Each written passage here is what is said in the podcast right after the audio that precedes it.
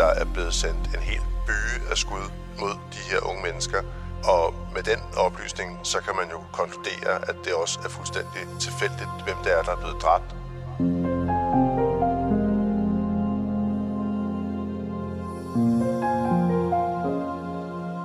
Et dødbringende automatvåben, et tilfældigt offer og en guldfugl, der pipper, er blot noget af det, du kommer til at høre om i denne udgave af Danske Drabsager.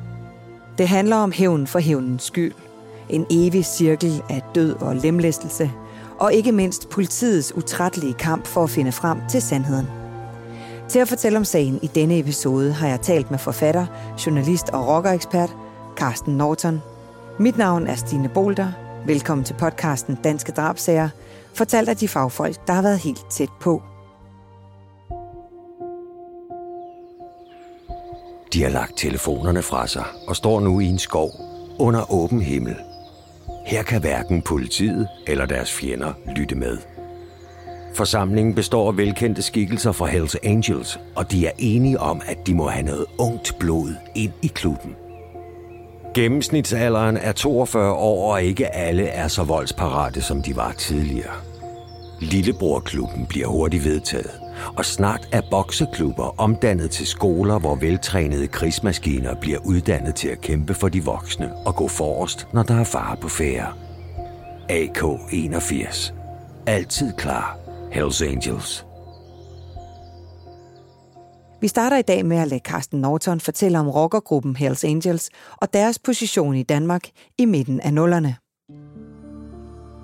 Op gennem nullerne, der er der en situation, hvor øh, Hells Angels flere gange bliver udfordret på det næsten monopolagtige tilstand, de har i underverdenen på det her tidspunkt.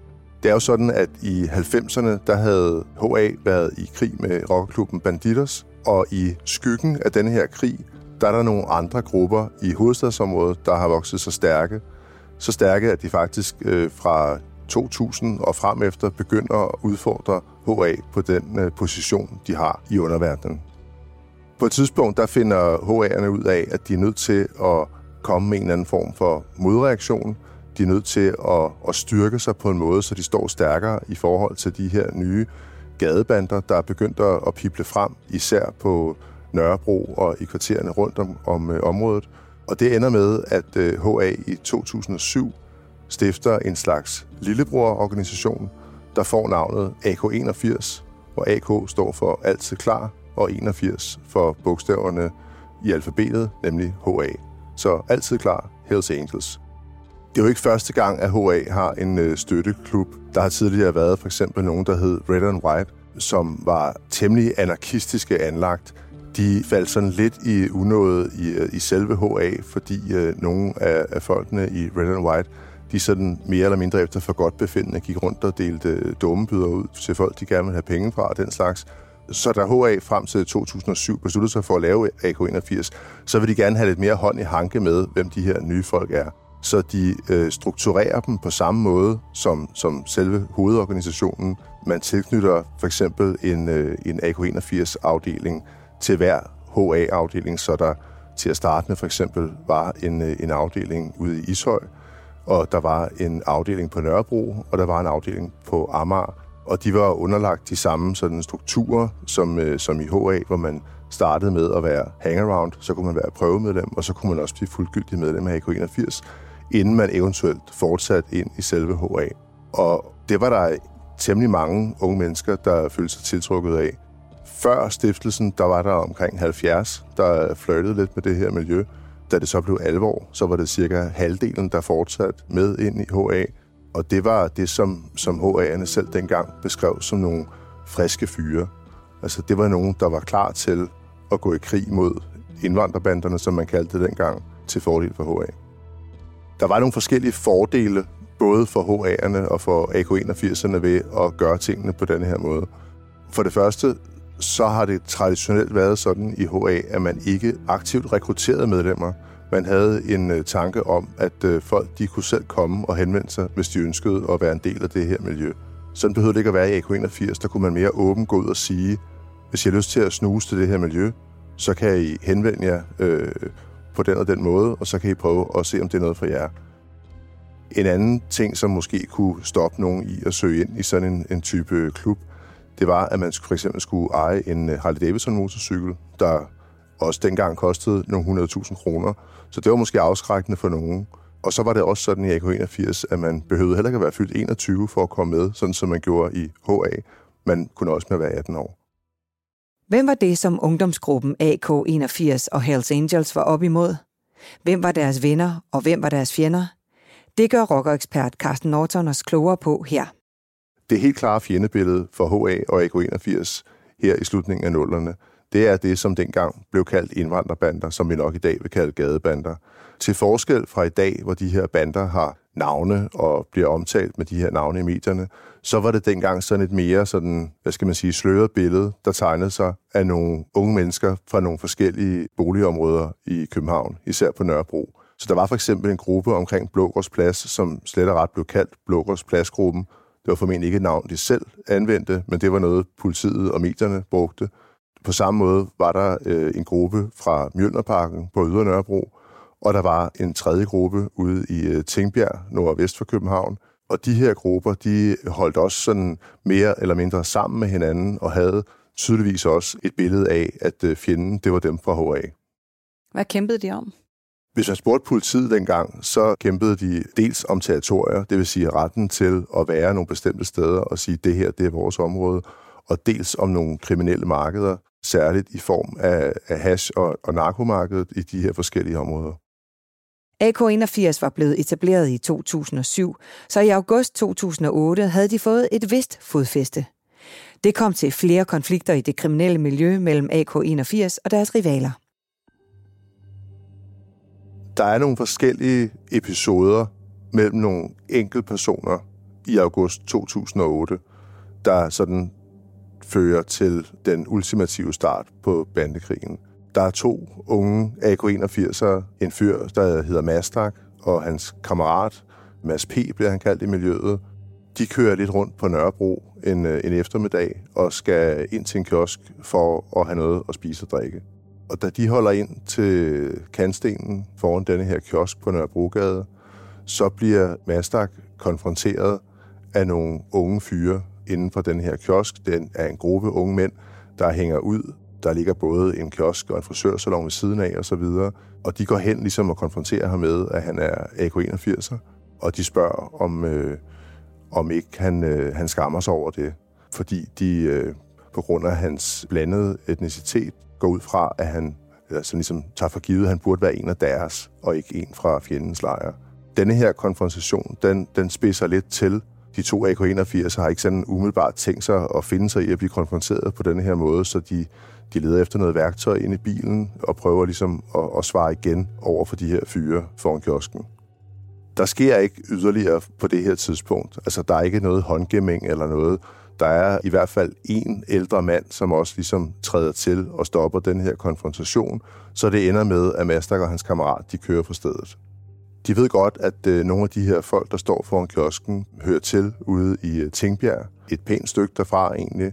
Men de har jo en alliance med dem fra Blågårdsplads. Så, så det, der lige er sket, det er egentlig, at de her to AK-81'er, de er blevet udfordret af nogle af de her folk fra gadebanderne i og omkring Nørrebro.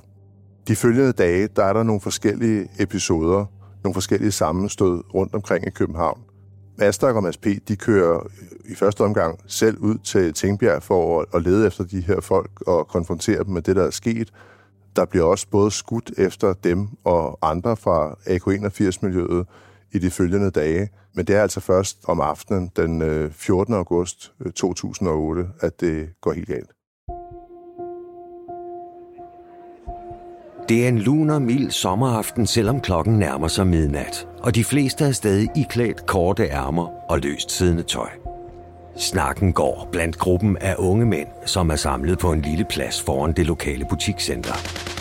Pludselig flænses aftenstilheden af lyden af et automatisk våben, der sender byer af skud afsted mod flokken. Nogle kaster sig ned bag en lille mur, andre løber for livet, men en enkelt når ikke så langt. En 19-årig mand er ramt i brystet, og han når kun at løbe et par meter, før han falder om på jorden, og livet renner ud. En sen aften i august 2008 satte en dødspatrulje kurs mod ruten i Tænkbjerg omkring 10 km fra Rådhuspladsen i København. Med i bilen var et lat automatvåben og en vilje til at slå ihjel. Carsten Norton fortæller. Den 14. august 2008 klokken cirka halv 12 om aftenen, der står der som så mange aftener før en øh, flok unge mænd foran et pizzeria, der hedder Gonzales, på den gade, der hedder Ruten, som løber igennem Tingbjerg. Tingbjerg, det er jo sådan et stort boligområde, der næsten er en, en helt lille by i sig selv, der ligger nordvest for København. Og der er en vej, der skærer sig ned gennem alle boligblokkene, og det er den, der hedder Ruten. Så for overhovedet at komme ind i Tingbjerg, så er man nødt til at passere forbi det her pizzeria, der ligger i den ene ende af ruten. Og denne her aften øh, kl. halv 12, der kører der pludselig en øh, bil ind i området, og i det, den nærmer sig pizzeriet, så bliver den ene side rullet ned, og øh, mundingen fra en øh, AK-47-riffel bliver stukket ud, og en person sender en helt by af skud over mod de unge mennesker, der står og hænger ud, som de plejer. De fleste af de her unge mænd kaster sig ned på jorden og løber væk fra stedet øh, i samme øjeblik. Det går op for dem, hvad der foregår, og det lykkedes stort set dem alle sammen at slippe væk. Med undtagelse af en enkelt fyr, en 19-årig håndværkerlærling, som bliver ramt af nogle af de her skud fra, fra AK-47, og efterfølgende øh, dør sin kvæstelser.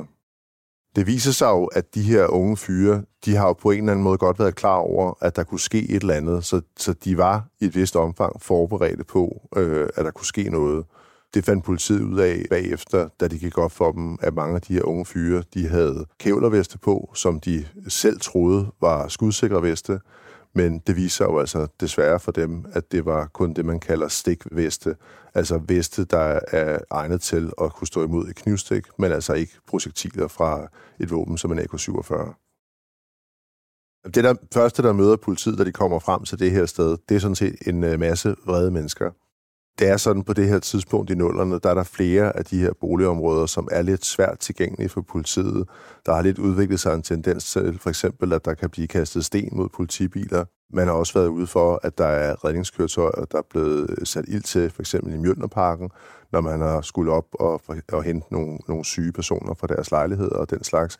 Så der er en, en temmelig opildnet stemning, sådan lidt ud fra devisen om, hvordan kan I lade det her ske her i vores boligområde.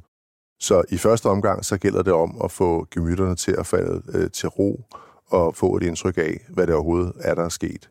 Det, det viser sig jo, at den 19-årige unge mand, han er død på stedet. Han bliver hentet i en ambulance og kørt til hospitalet, og det er jo så her, man finder ud af, at han var iført den her såkaldte stikvest, og han i øvrigt var bevæbnet med en øh, 9 mm pistol. Kriminalteknikere og politiets efterforskere arbejdede intenst i området både i løbet af natten og den næste dag. I den lave murstensmur var der talrige skudhuller, og der blev fundet en taske med to skarplatte pumpguns og diverse veste, som gruppen, der blev beskudt, enten havde gemt eller glemt i området. Teknikerne kan jo se både denne her aften og især dagen efter, hvor det blev lyst, at der er blevet skudt fra en bil, der var i fart. Så det vil sige, at der er blevet sendt en hel by af skud hen mod de her unge mennesker. Og med den oplysning, så kan man jo konkludere, at det også er fuldstændig tilfældigt, hvem det er, der er blevet dræbt. Det vil sige, man har ikke gået målrettet efter den 19-årige unge mand. Man har skudt hen mod den her forsamling for at ramme nogle af dem, der nu var, som man formentlig er gået ud fra tilhørt det, som dengang blev kaldt for Tingbjerg-gruppen. Politiet fik travlt med at efterforske sagen, og med det samme så de mod rockergruppen Hells Angels og deres ungdomsafdeling AK81. Politiet er godt klar over, at der er en eller anden form for tilspidset situation mellem de her forskellige gadebander og øh, Hells Angels og AK81. Så et af de første steder, de begynder at lede efter en mulig gerningsmand, det er i Hells Angels. Og derfor tager de ud og rentager i deres øh, klubhus på Svanevej i København. Det er den afdeling, der hedder Copenhagen, og hvor der også på det her tidspunkt er tilknyttet en afdeling af AK81. Så ved vi, at politiet har også fået tip om, at det kunne være en person, som havde dansk-iransk baggrund, som var den øh, mulige gerningsmand til, til det her skyderi. De har ikke andre oplysninger om vedkommende på det her tidspunkt, men det er ligesom det, de har at, at gå efter. Og det er faktisk sådan, at øh, i løbet af, af fredagen finder de frem til Mastak, som svarer til det her signalement, og de tager ham ind på stationen og afhører ham øh, i forhold til det her drab. Politiet de øh, vælger at sigte ham for drabet i Tingbjerg, og øh, det betyder så, at han dagen efter bliver fremstillet i et øh, grundlovsforhør i Københavns Byret. Her nægter han sig skyldig. Han fortæller, at han overhovedet ikke var i nærheden af Tingbjerg på det tidspunkt, hvor, hvor drabet fandt sted. Og ved det her retsmøde, der har politiet til synligheden ikke, heller ikke flere beviser i sagen end som så. Så det ender faktisk med, at øh, Mastak han, øh, bliver løsladt igen. Nogle af de ting, som anklageren vælger at køre på til grundlovsforhøret, det er for eksempel Mastaks mobiltelefon. Men om den siger han, at han ved ikke, om øh, den var løbet tør for strøm, eller om han havde glemt den, eller hvordan det lige var. Men øh, det er i hvert fald ikke muligt at, at placere den i nærheden af gerningsstedet på det relevante tidspunkt. Så er der en trøje, politiet finder, øh, som de knytter til ham og siger, at der er faktisk øh, nogle øh, krudtpartikler på den her trøje. Men til det siger han, at det kender jeg ikke noget til, og jeg havde i hvert fald heller ikke den trøje på øh, torsdag aften. Så det er ikke meget, man har at komme med, og grundlovsforhøret det ender med at, at vare en time, og dommeren vælger altså at løslade øh, Vastak efter det her retsmøde. Med den mistænkte løsladt måtte politiet altså arbejde videre med efterforskningen, mens der samtidig i miljøet opstod en stor hævntørst. Det her drab i Tingbjerg, det udløser en kolossal vrede i de forskellige øh, gadebandemiljøer, og der bliver sværget hævn for den her 19-årige unge mand. Så i tiden, der fulgte efter den øh, 14. August 2008, der er der den ene episode efter den anden, det som man i miljøet vil kalde øh, byttere, og forsøg på byttere, det vil sige, at man forsøger at hævne det, der er blevet gjort mod en af, af ens kammerater. Så, så det her drab, som man efterfølgende øh, og set i bagspejlet måske godt kan sige, bliver begået på baggrund af nogle personlige konflikter, det er faktisk det, der kommer til at udløse det, som øh, i slutningen af nullerne bliver kaldt for bandekrigen i øh, Storkøbenhavn.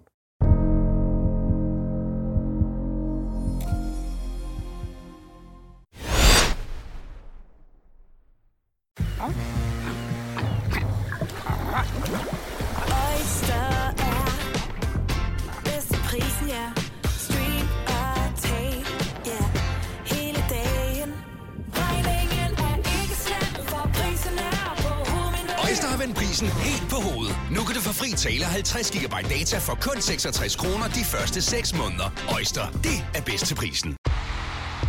Stream nu kun på Disney+. Plus.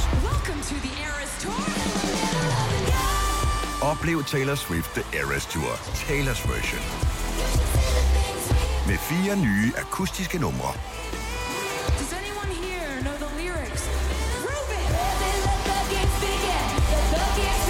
Taylor Swift The Eras Tour, Taylor's version. Stream nu på Disney Plus fra kun 49 kroner per måned. Abonnement kræves 18 plus. Harald Nyborg. Altid lave priser. 20 styk, 20 liters affaldsposer kun 3,95. Halvanden heste Stanley kompresser kun 499. Hent vores app med konkurrencer og smarte nye funktioner. Harald Nyborg. 120 år med altid lave priser. Haps, haps, haps. Få dem lige straks. Hele påsken før, imens billetter til max 99. Haps, haps, haps. Nu skal vi have... Orange billetter til max 99. Rejs med DSB Orange i påsken fra 23. marts til 1. april. Rejs billigt, rejs orange. DSB, rejs med. Haps, haps, haps.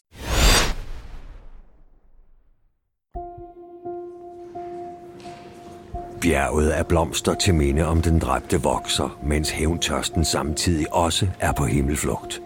Tidligere fjender møder op og viser deres sympati for den dræbte.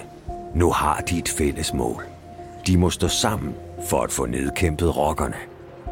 De københavnske gader bliver til krigszoner, hvor det ene attentat bliver afløst af det næste. Civile fanges i krydsild, og med knive, køller, håndgranater, pistoler og automatvåben bliver alt sat ind på at vinde bandekrigen. For at få bugt med de mange attentater og drab i miljøet, nedsatte politiet en særlig bandeenhed, som målrettet kunne efterforske sagerne og forhåbentlig få sat en stopper for bandekrigen. Først et års tid efter drabet i Tænkbjerg skete der noget afgørende i sagen. Carsten Norton fortæller. Det helt store gennembrud, det kommer fra politiets vedkommende efter et drabsforsøg mod en øh, kioskpasser på Vesterbro i september året efter, altså i september 2009. Der er der to unge AK-81'ere, der øh, er blevet sendt i byen, kan man vel godt kalde det for, med det opdrag, at de skal likvidere en kioskpasser i Skelbækgade på Vesterbro i København. Det, der sker i den her situation, det er, at den unge AK-81'er, en øh, fyr, der bliver kaldt Fryd i miljøet, han går ind i øh, kiosken, bevæbnet med en pistol. Han leder efter kioskpasseren, som han forventer er en person af anden etnisk herkomst. Det viser sig, det er det ikke, fordi der er en øh, ung etnisk dansk fyr, som denne her aften står og passer kiosken. Fryd, han skyder alligevel mod den her unge mand, selvom han i første omgang fryser, fordi han går ud fra, at det, det var ikke ham, han kom for at slå ihjel.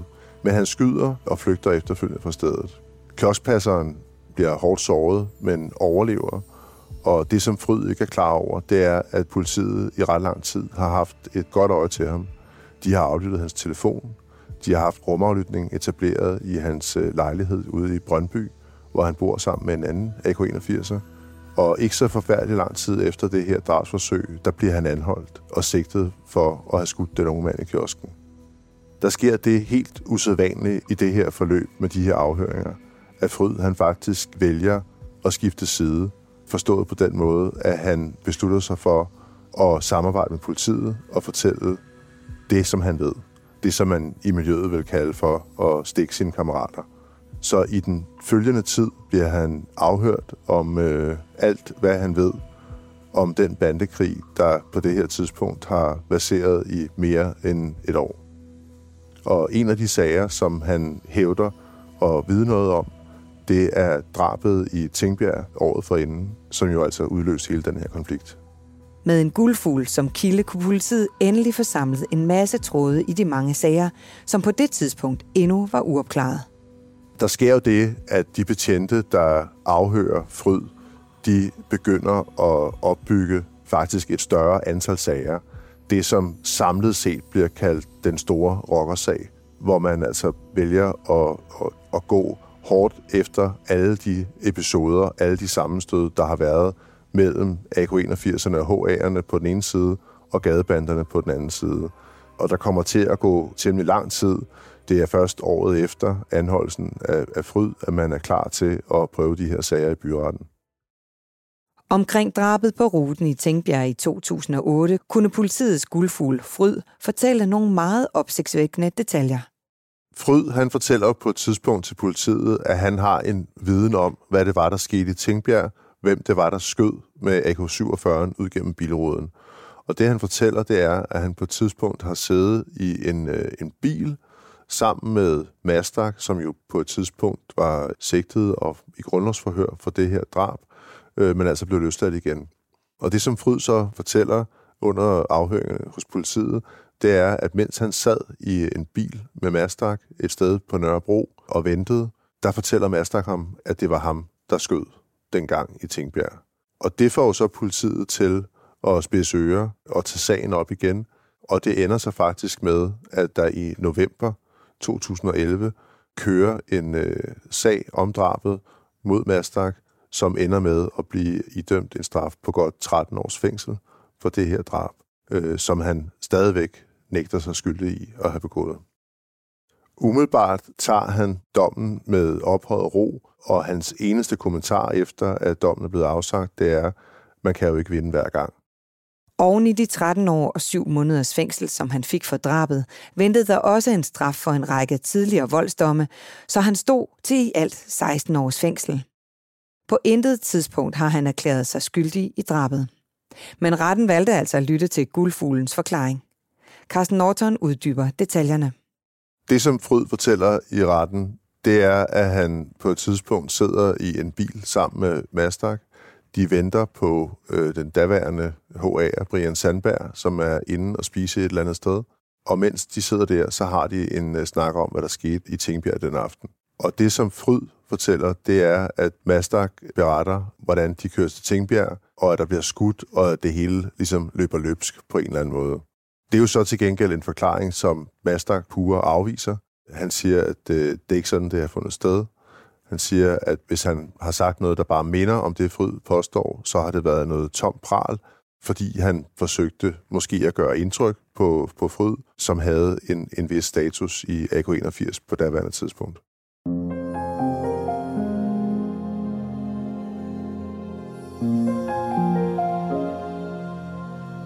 Der blev sat et punktum i drabsagen fra 2008, men under retssagen kom personer fra Hells Angels og Tingbjerg op at slås foran retten i Glostrup.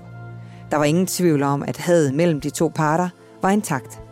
Tak til forfatter, journalist og rockerekspert Carsten Norton. Speaks indtalt af Henrik Forsum. Musik af potmusik.dk. Klippet af Rasmus Svinger og produceret af Bauer Media og True Crime Agency. Mit navn er Stine Bolter. Tak fordi du lyttede med.